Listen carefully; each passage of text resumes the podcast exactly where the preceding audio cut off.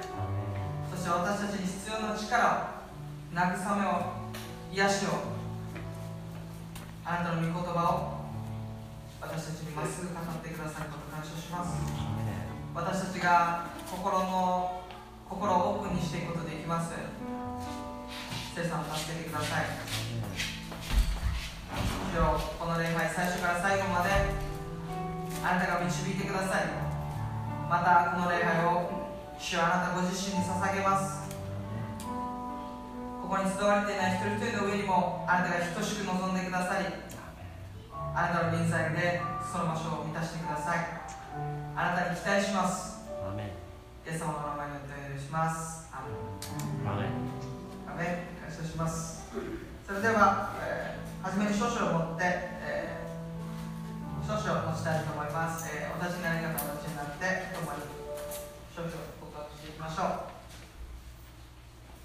それでは一緒に告白していきましょう。せーの。全地を主に向かって喜びの声をやめよ喜びを持って主に伝えよう。喜び歌いつつ見舞いに来たれ。知れ主こその神。主が私たちを作られた。私たちは主のもの。主の民。その牧場の羊である。感謝しつつ主の門に賛美しつつその大庭に入れ主に感謝し皆を褒めたたえよ。主は慈しみ深くその恵みはとこしえまで。その真実は夜に至る。私たちの主に続けて賛美されていきましょう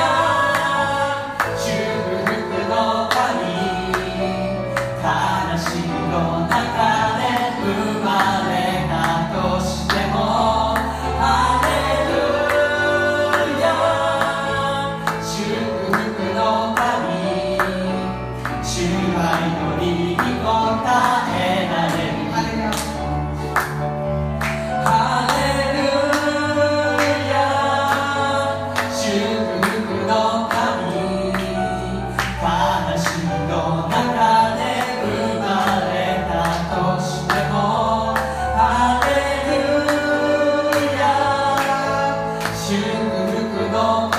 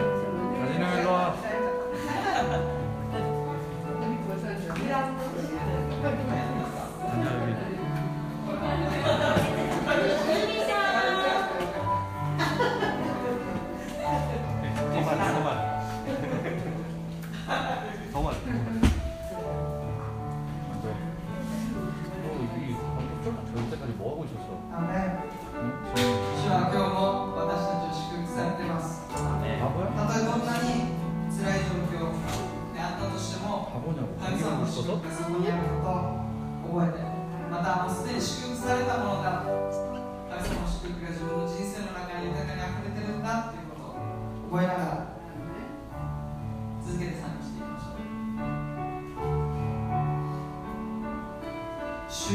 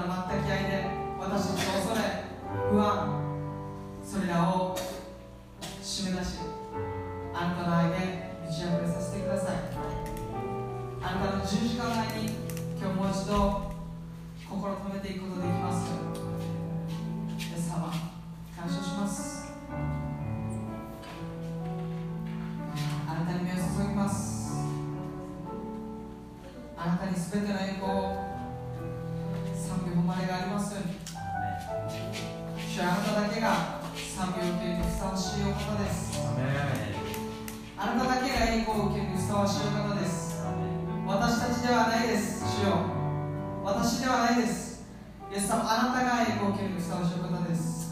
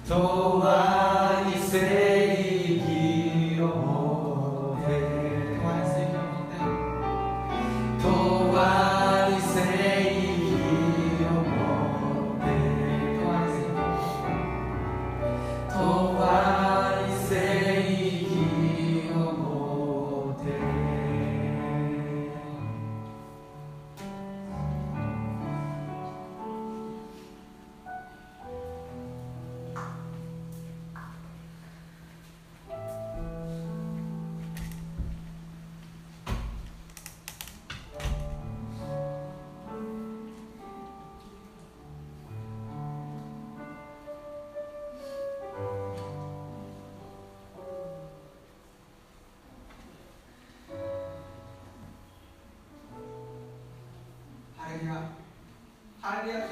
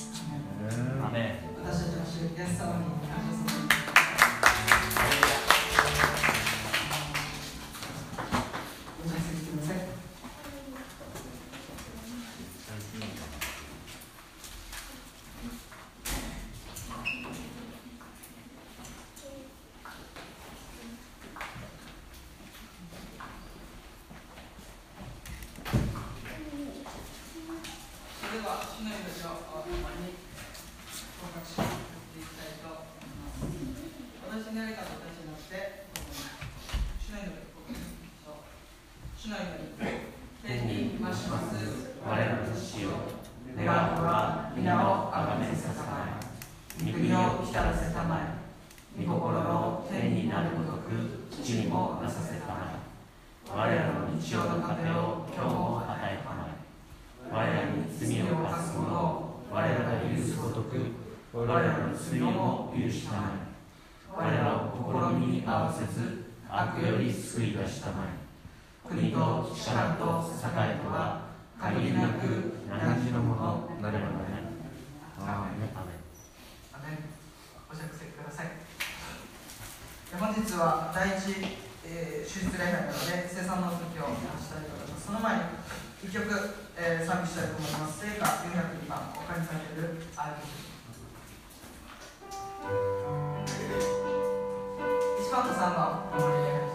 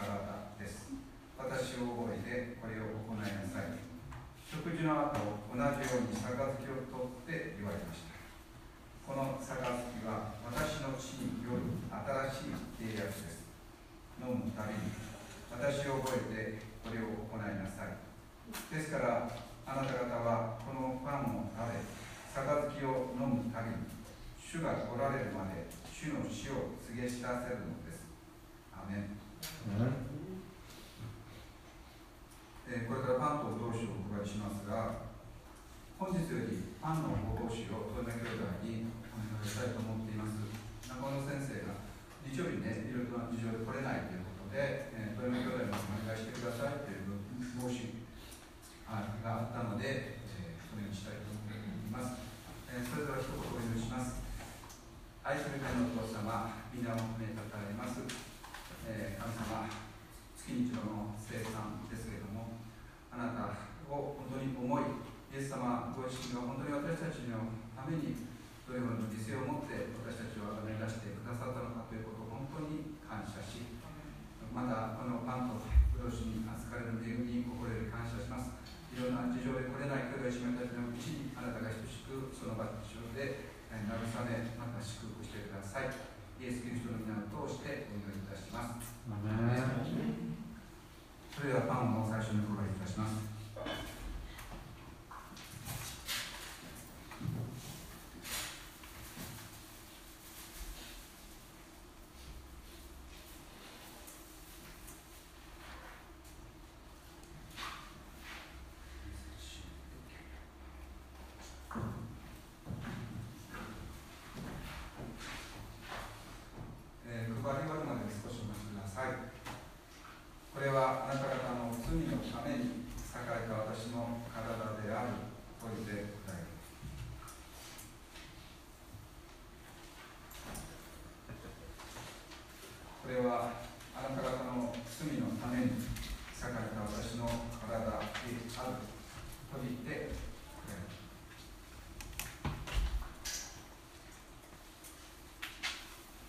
れはあなた方の罪のために裂かれた私の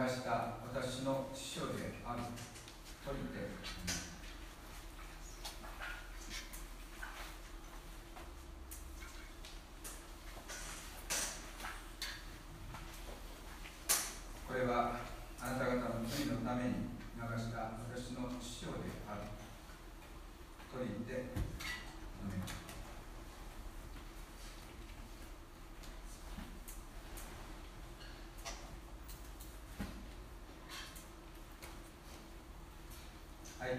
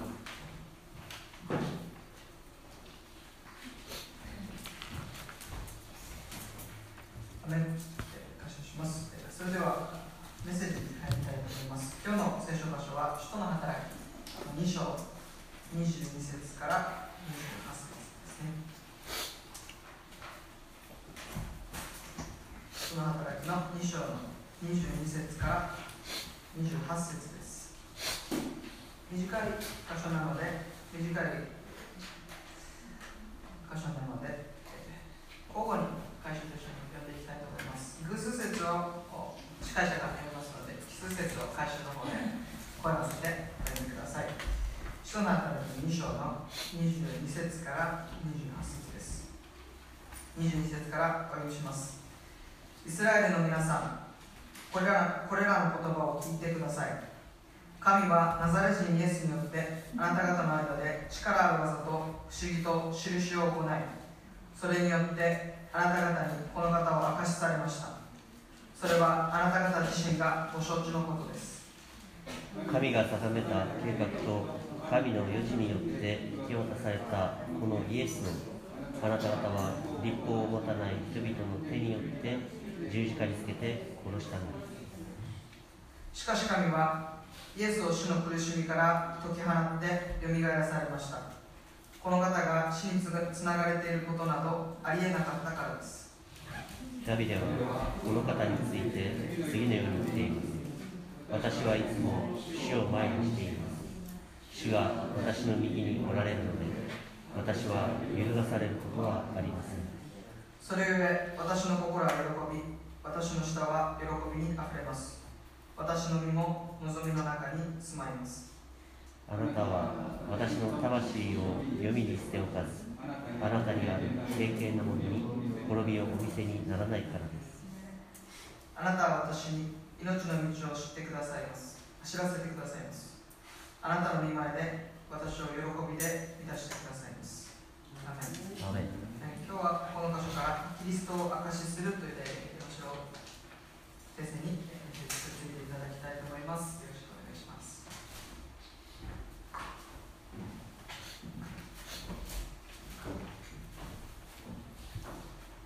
はい、皆さんおはようございます。おはようございます。今僕が講談に上がってくるときにですね、歩き方がちょっと変だなって気づかれた方もいるかもしれませんが、実はですね、靴の靴を、あ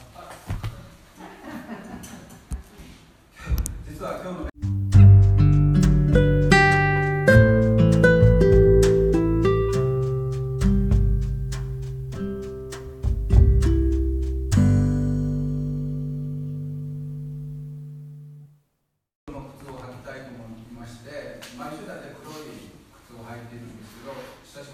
の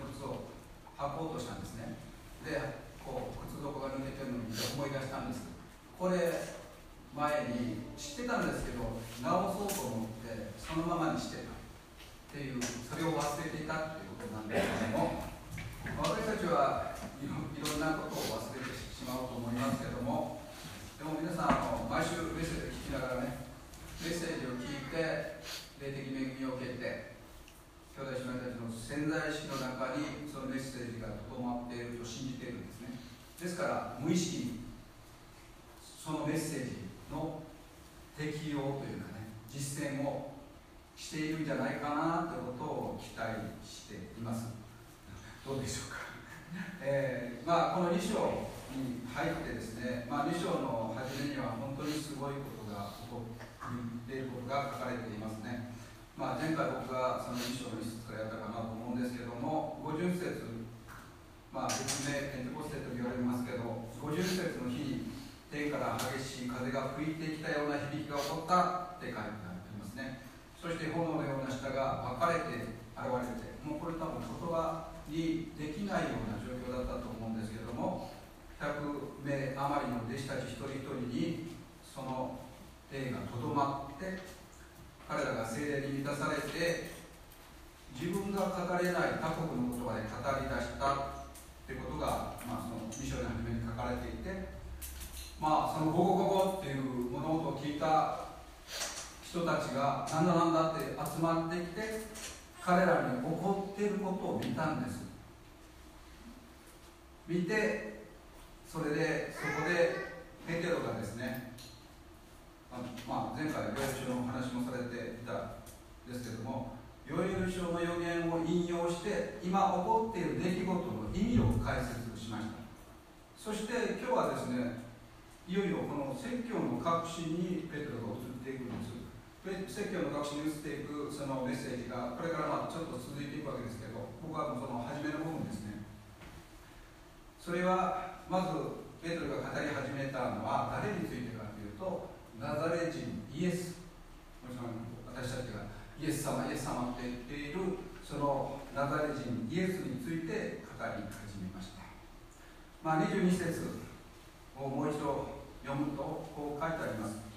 イスラエルの皆さんこれらの言葉を聞いてください。神はナザレ人イエスによってあなた方の間で力ある技と不思議と印を行いそれによってあなた方にこの方を明かしされました。それはあなた方自身がご承知のことです。まあ、先週の聖書箇所とちょっとかぶってるんでなんか似たようなこと言っちゃうかもしれないんですけどもペテロはこの22節に書かれているイエスがなされた力ある技と不思議と印は神様によるものだ。父なる神様によるものだ。イエスがメシアであることをは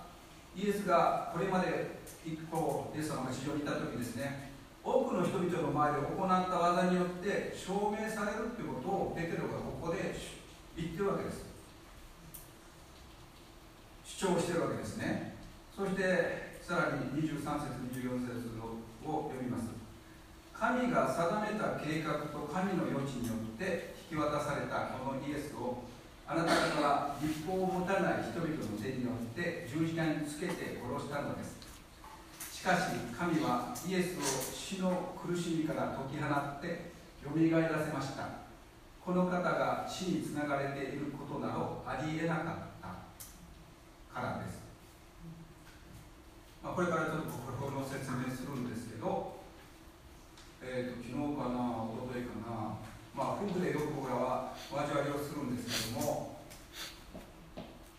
僕は前、まあ、ここに説教者として立ってるので説教者として立っている時に一番望むことは何かということをは何かというと僕が例えばその説教内容聖書箇所であったり説教の内容を考えた考えますね。もちろん神様によって考えるんですけどもそれが皆さんに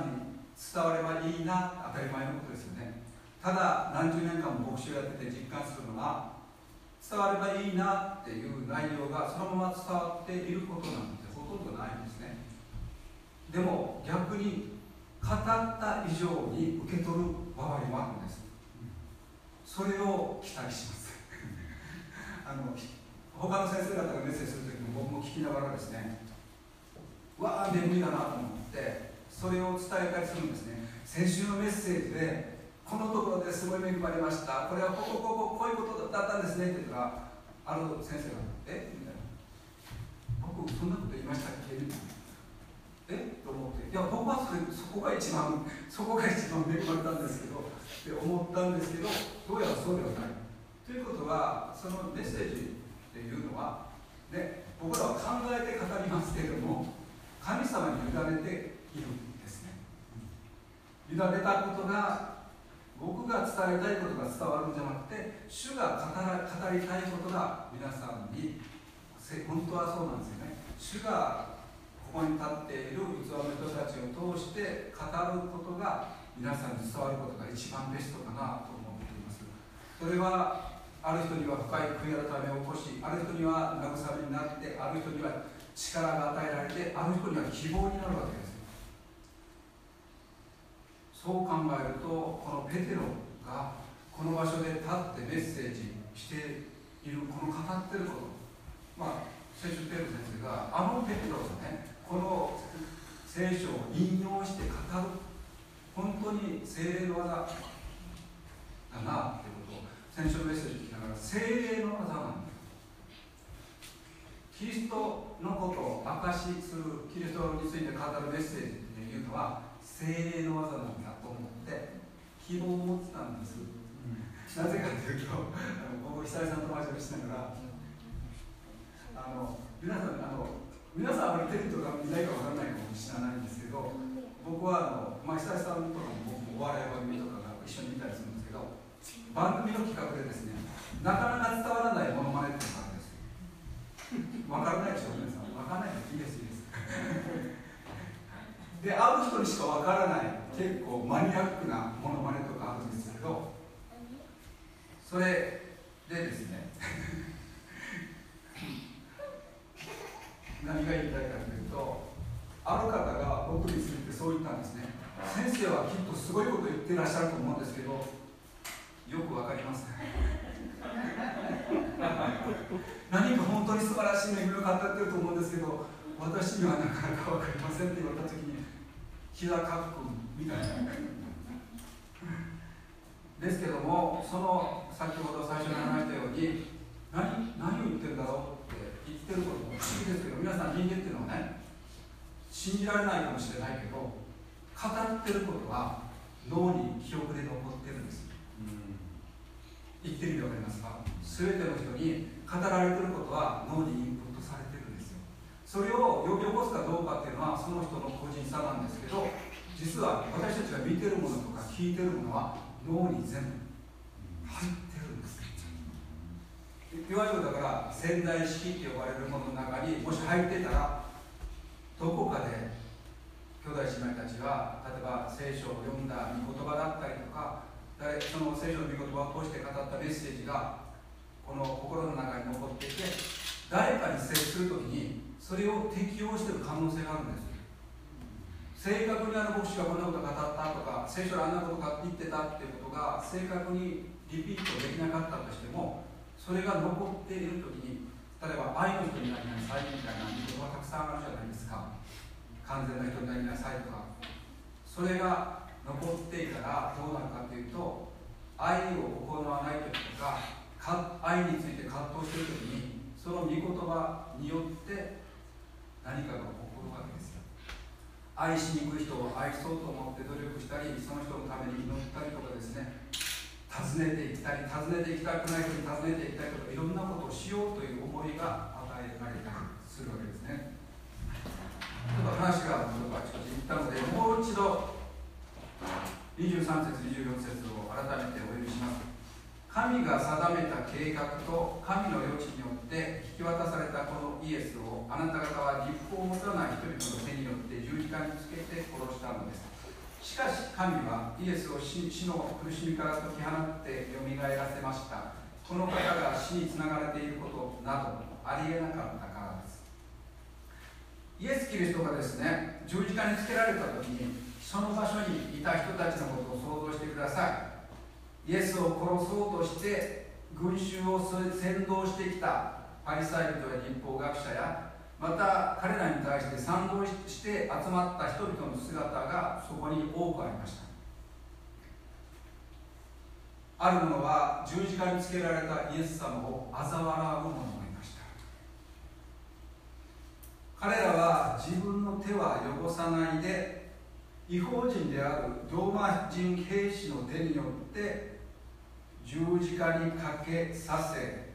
殺させました。しかし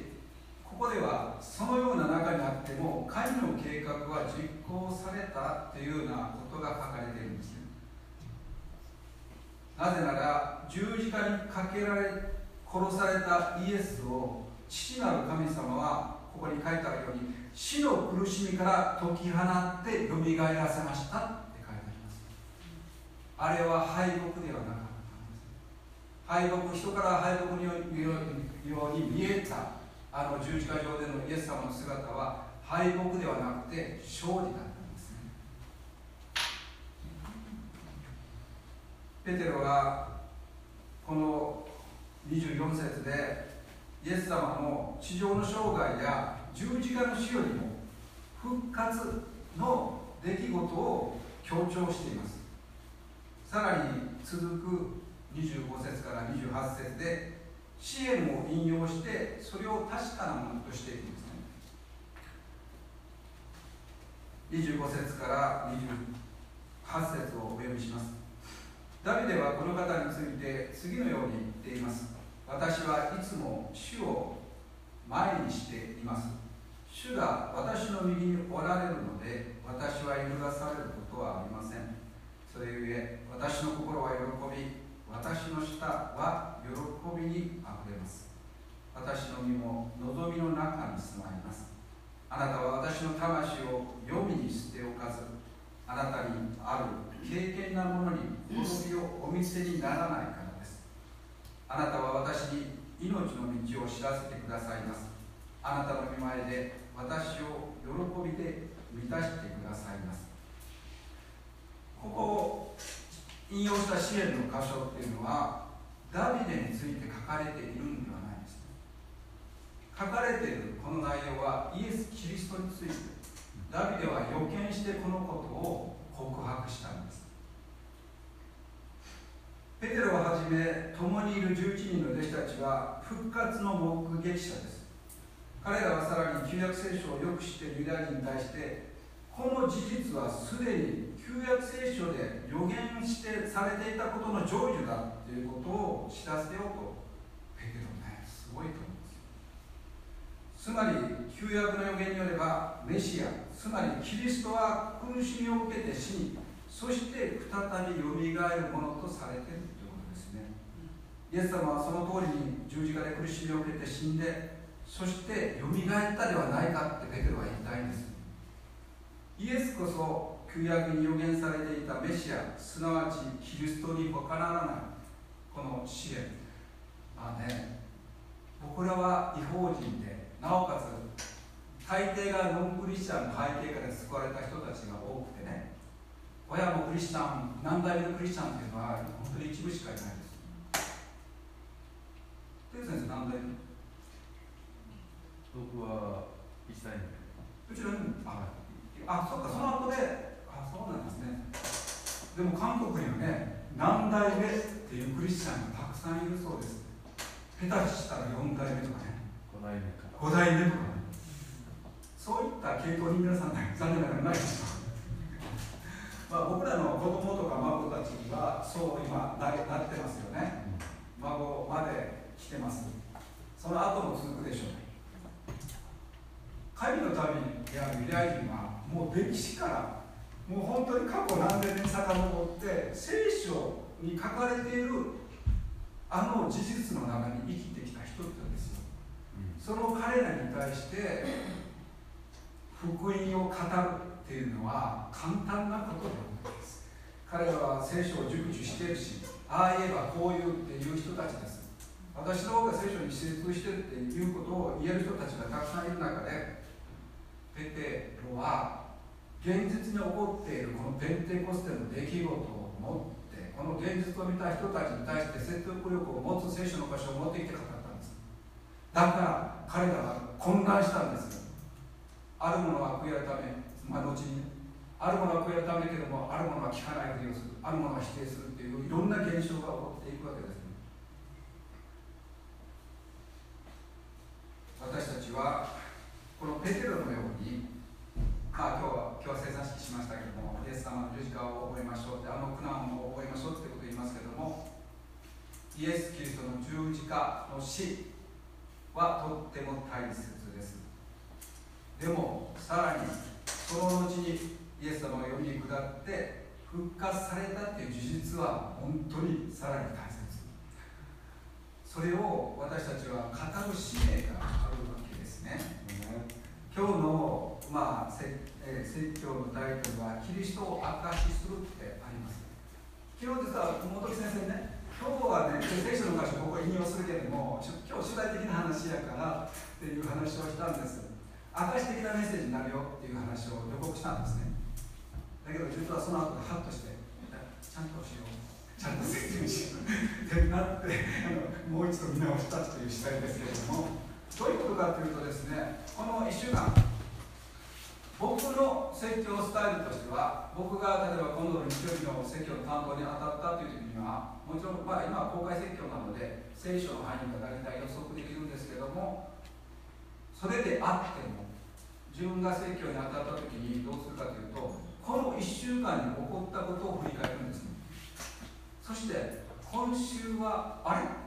これ？ってもしかしたら今風の言い方をすればこれあのことって神じゃんみたい な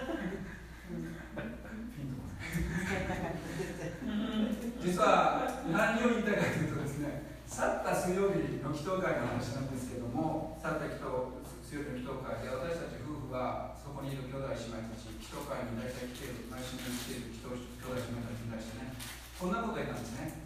この祈祷会で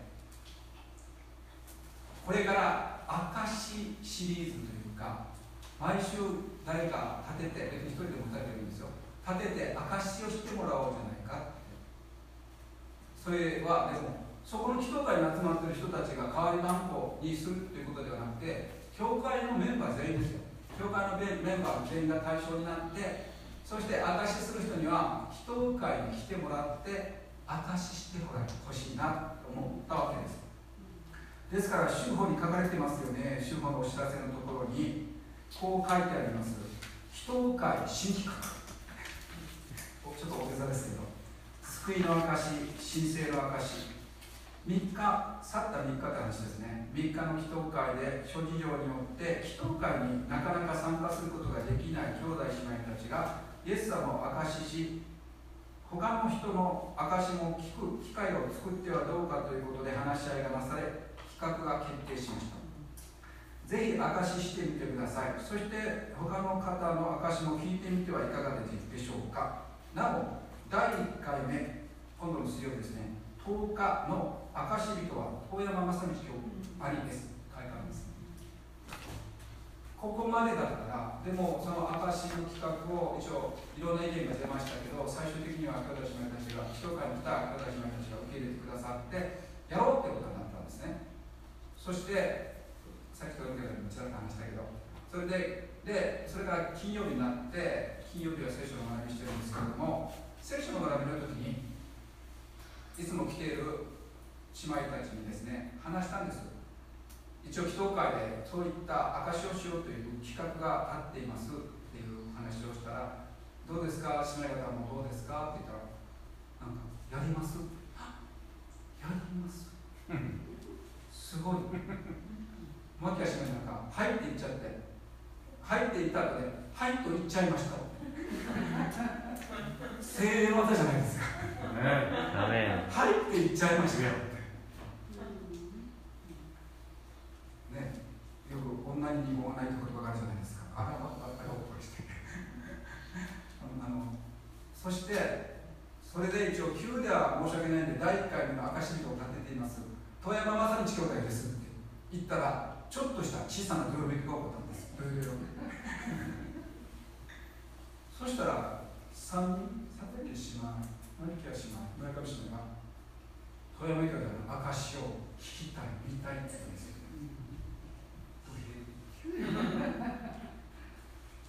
これすごいことなんですよ。何がすごいことか分かりますか？祈祷会って僕ねそれで昨日祈祷会の1年間の参加者を見てみたんですほとんど同じ顔です。ほとんど同じ顔です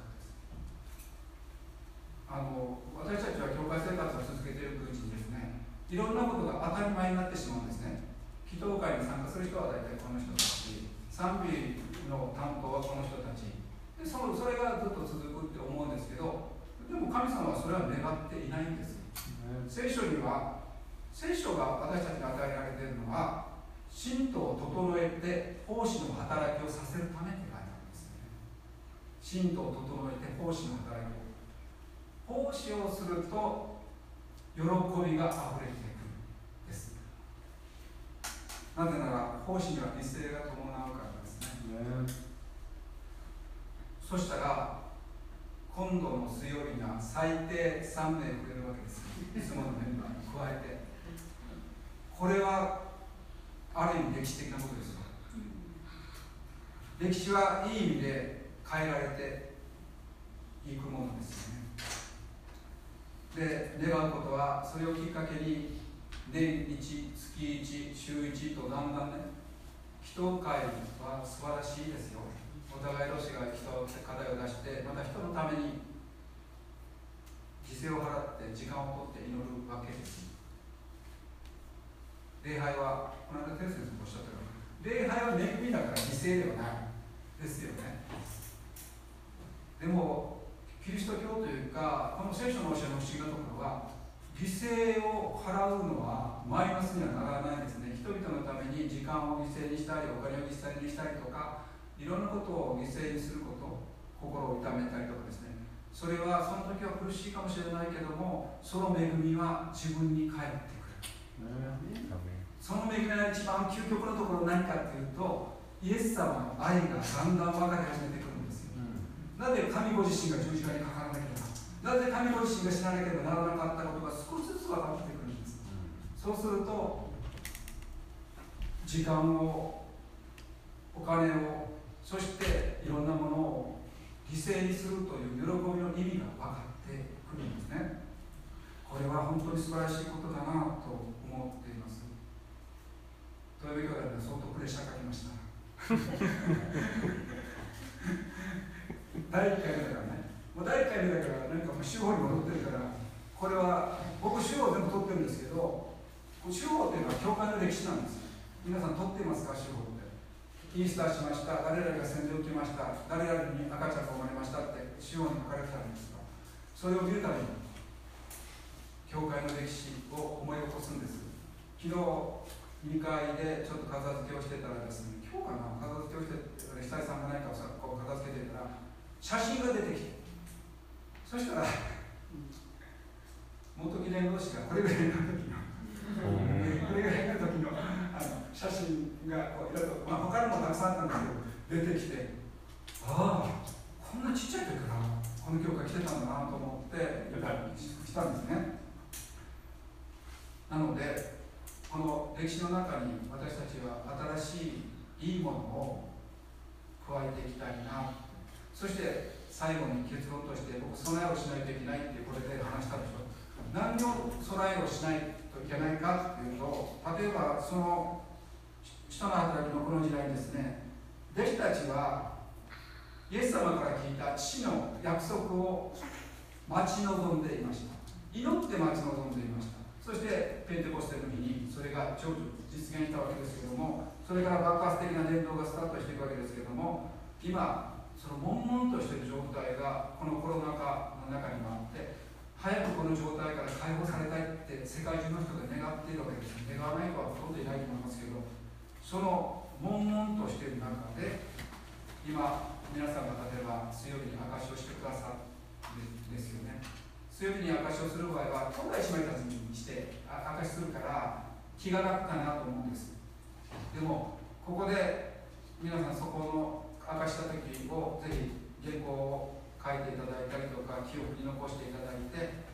ほしいんですね。なぜかというとおそらく僕はねピンときたんだけどこの証は本当に主の導きで何かというと今は兄弟姉妹たちに対して証しをしますね。ですから録音もしませんし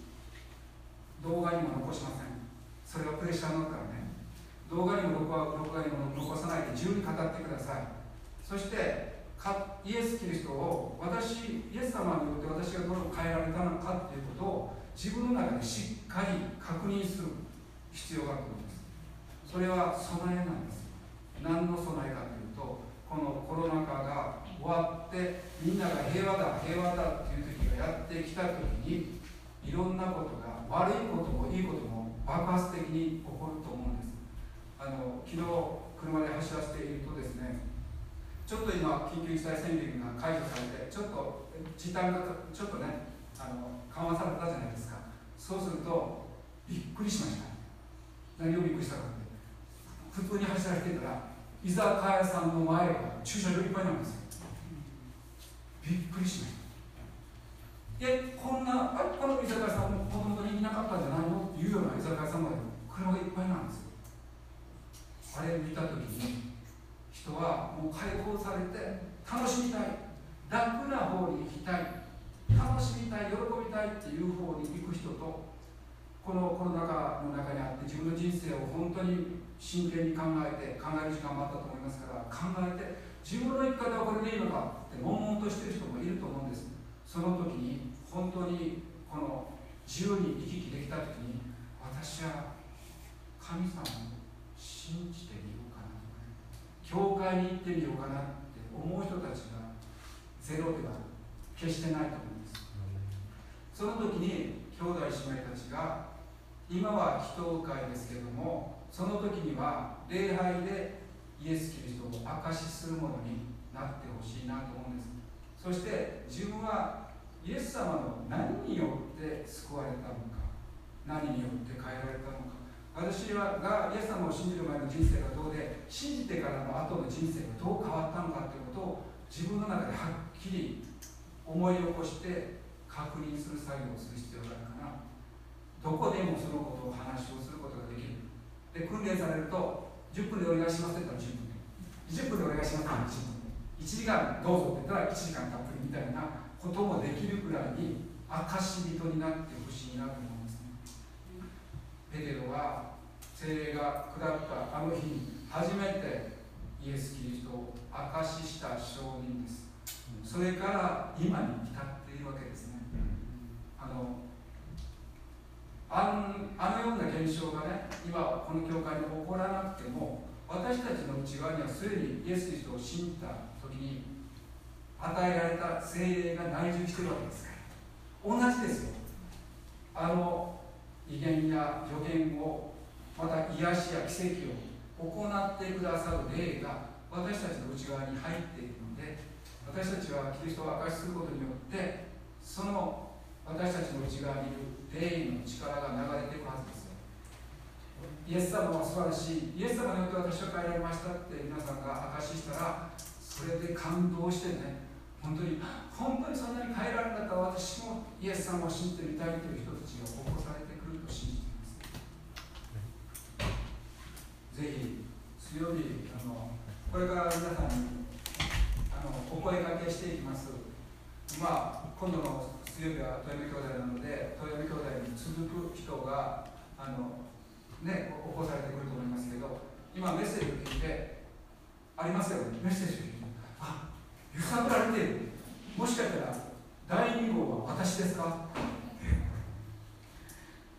本当は自主的にあの私を使ってくださいって言ってください。まあそうでなければ声をかけて、まあ、なかなか勇気があの自分から起こせない人はお声かけしますのであの人の評価を気にせずね自由にあのイエス様を明かしてください。それと他の人の証を聞いて証してこういうふうにしてするんだということを学ぶためにもぜひその証を見に来てほしいなと思っているんですね。そこで以前は証ししたはずですけどしばらくしてないですよね。僕もそうです。ああしばらくこの状況の中で自分自身の証しをする機会がなかったなということを思っているのでぜひ一緒に証ししていきましょう。証しするところにあの先週テレ先生が言ったことがね残っていることがたくさんありますけどイエス様によって変えられた人は証しをするっていうことをおっしゃってましたね本当にそうだと思いますそれがあの初代教会に起こっていることのもう本当に究極的な本質的なことですね、イエス様にも霊に触れられた人たちが証しせざるを得なくなるわけです。い。ろんな方法を持ってねぜひ皆さん今ね一応僕は語りながらねどどうやら心の中で葛藤してるのね。自分の思いでプレッシャーかけるね。聖霊さんのご自身が語らせてくださいっていう葛藤をしながら語っているんですけどでも今語りながら実感してるんですね。あ聖霊様ご自身が働いてくださって皆さんの心を揺さぶって揺さぶらなくても立てる人もたくさんいると思いますが揺さぶってあそうか証本当にもう肩肘張らなくて自然のままでいいです。証100点っていうのはないですからね。みんな100点ですよ。お願いします愛する天のお父様みんなをめたたえ賛美いたします。私たちは私たちの罪のために死んで読みに下り復活されたイエス様を証しします。私たちの人生を私の人生を闇の中から救い出してくださったあなたに対して心から喜んであなたを証しします。主よこの教会が証人の教会としてそして本当に聖霊が望まれる教会としてこの終わりの時にあって輝かせてくださいますように主が私たちと共におり私たちに本当に愛を持って慰め導いてくださっている本当にそのことを感謝し今日もまた使徒の働きのこの御言葉を感謝しイエス・キリストの皆を通して感謝してお祈りいたします。